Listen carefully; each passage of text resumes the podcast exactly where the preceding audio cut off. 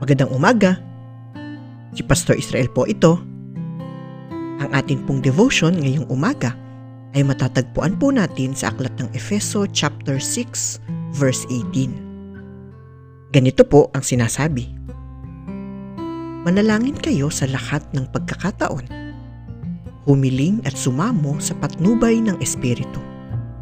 Lagi kayong maging handa.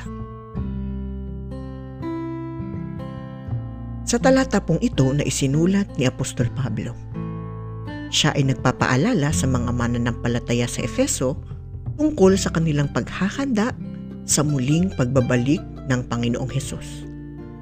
At binibigyan din niya ang kahalagahan ng buhay panalangin. Ang panalangin po ay ang ating pakikipag-usap sa Panginoon. Sa ganito natin na ipaparating ang ating mga pagsamo at ang ating mga paghiling lalong-lalo na kung nagnanais tayo ng kanyang patnubay. Kaya naman napakahalaga po na ang panalangin ay isang malaking bahagi ng ating pagkatao. Ano ba ang nais ninyong ipanalangin sa Panginoon? Mayroon ba tayong mga kahilingan? O mayroon din ba tayong mga nais ipagpasalamat? Ano man ang nais nating sabihin sa Diyos, makasisiguro tayo na siya ay palaging nariyan at nakikinig sa ating mga dasal.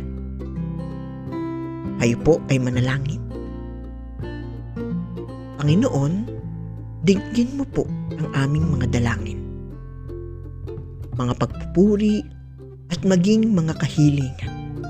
Salamat po sa iyong katapatan sa aming buhay. Amen.